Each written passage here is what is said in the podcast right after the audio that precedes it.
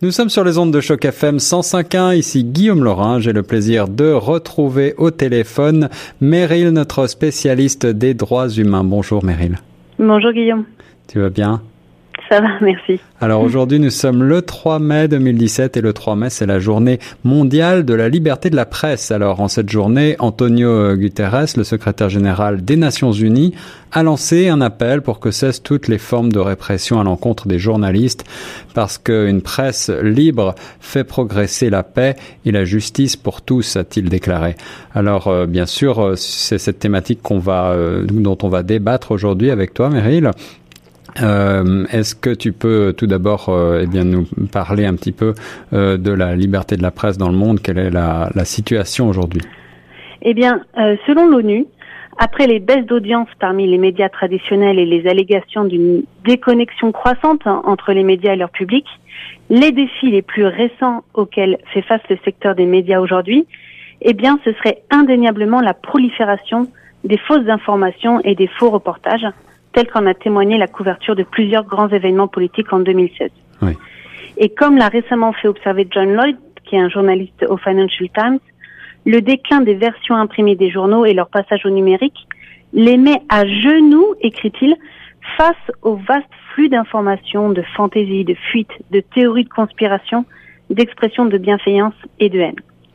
Alors face à ces défis, il est vraiment important de célébrer eh bien euh, le vrai journalisme, l'information de qualité, la presse libre, car tu l'as rappelé en introduction, une presse libre fait progresser la paix et la justice pour tous.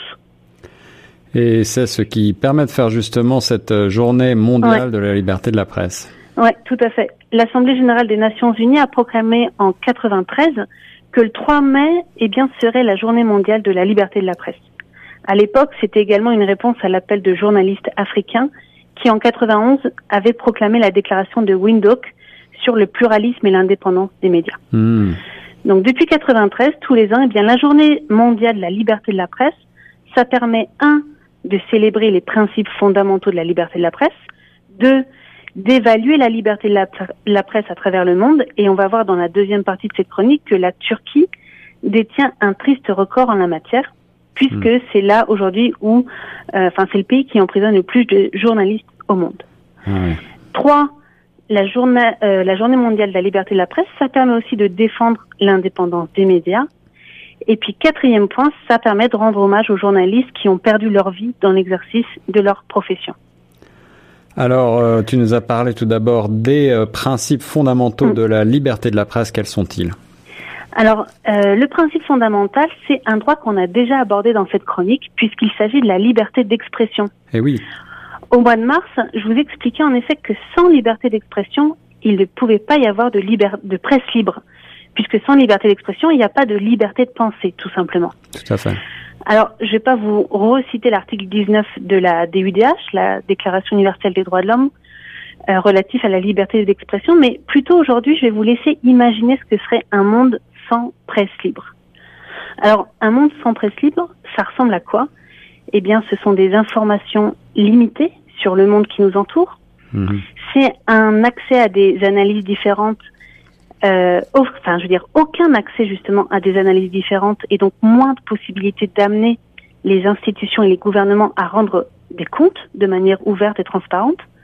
Puisque ce qu'il faut comprendre, c'est que des médias dynamiques et pluralistes, eh bien, ils sont indispensables pour que tous les membres de la société puissent exercer leurs autres droits humains.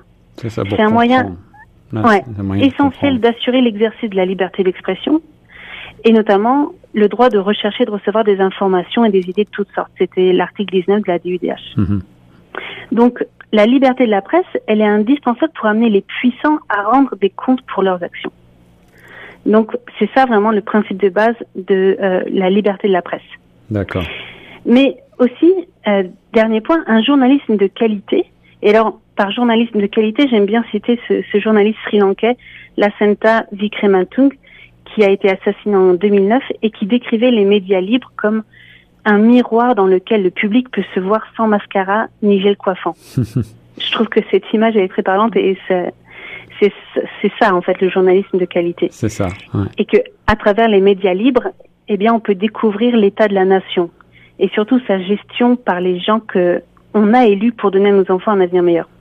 Donc tout ça, c'est tout. Donc, euh, donc voilà. Donc au-delà de la liberté d'expression, un journalisme de qualité, il ne peut prospérer que dans un environnement propice au développement des médias libres justement. Mhm.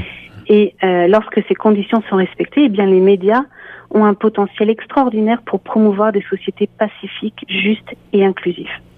Le problème, et c'est ce qu'on va voir maintenant, c'est que l'environnement, le contexte actuel ne s'y prête guère, surtout dans certains pays. Oui, alors euh, je me souviens qu'en mars dernier, tu nous avais parlé de la situation dramatique de la liberté de l'expression en Arabie euh, saoudite. Alors, mhm. euh, dans quel pays vas-tu nous emmener aujourd'hui? Alors aujourd'hui, on part en Turquie. Ah oui.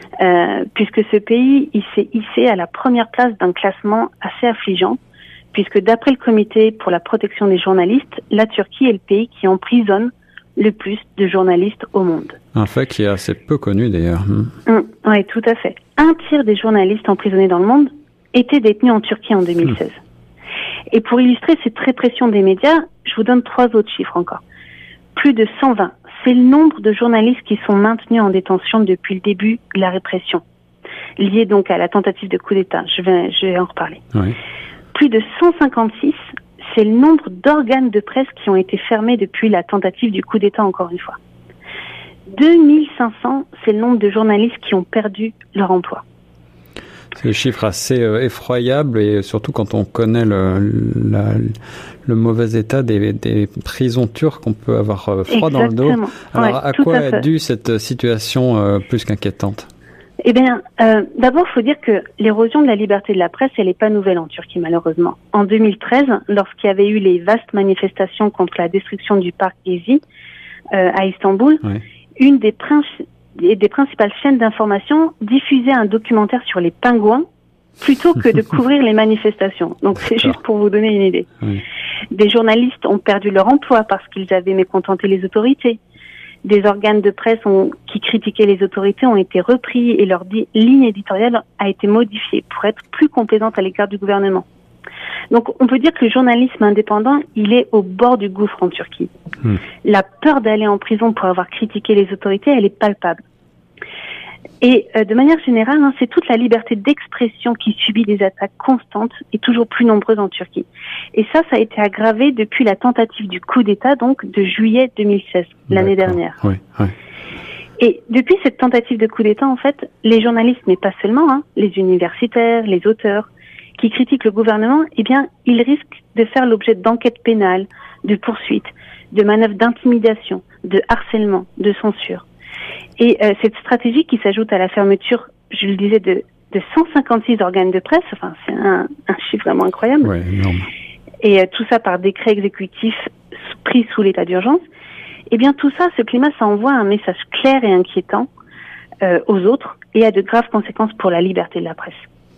Et euh, l'ampleur de cette répression des médias par le gouvernement turc est telle qu'elle a été décrite par certains comme la mort du journalisme ça c'est dans un rapport d'Amnesty International, la mort du journalisme. Alors oui, une situation assez effroyable en Turquie. Euh, qu'est-ce que nous pouvons faire, nous, depuis ici euh, Alors plusieurs choses. Euh, en priorité, on peut demander eh bien, euh, que la liberté de la presse en Turquie, euh, pour une meilleure liberté de la presse en Turquie, il suffit de se joindre, en fait, il y a une campagne mondiale d'Amnesty International en ce moment, euh, on peut publier un selfie, hashtag Free Turkey Media sur les réseaux sociaux pour montrer sa solidarité avec les, plus de 120 journalistes qui sont emprisonnés en Turquie.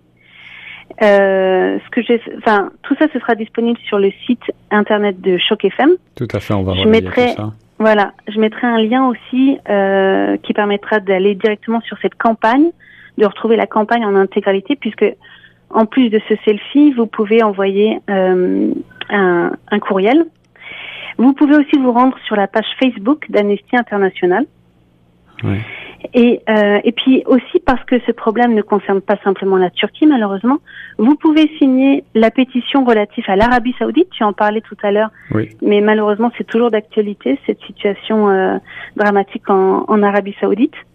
Donc il y a une pétition disponible. Je mettrai le lien aussi sur le site de Choc FM. Et puis aussi, euh, pour ceux qui veulent, il y a une action urgente euh, en faveur des journalistes en Russie, grand pays aussi qui sanctionne beaucoup les journalistes. Et donc voilà, tout ça sera sur le site internet de Choc FM.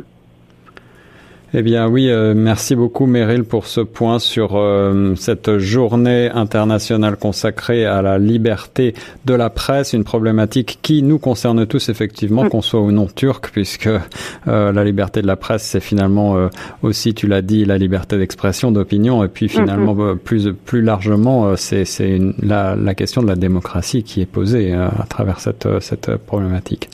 Exactement. Meryl, un grand merci et on se retrouve le mois prochain pour une prochaine chronique.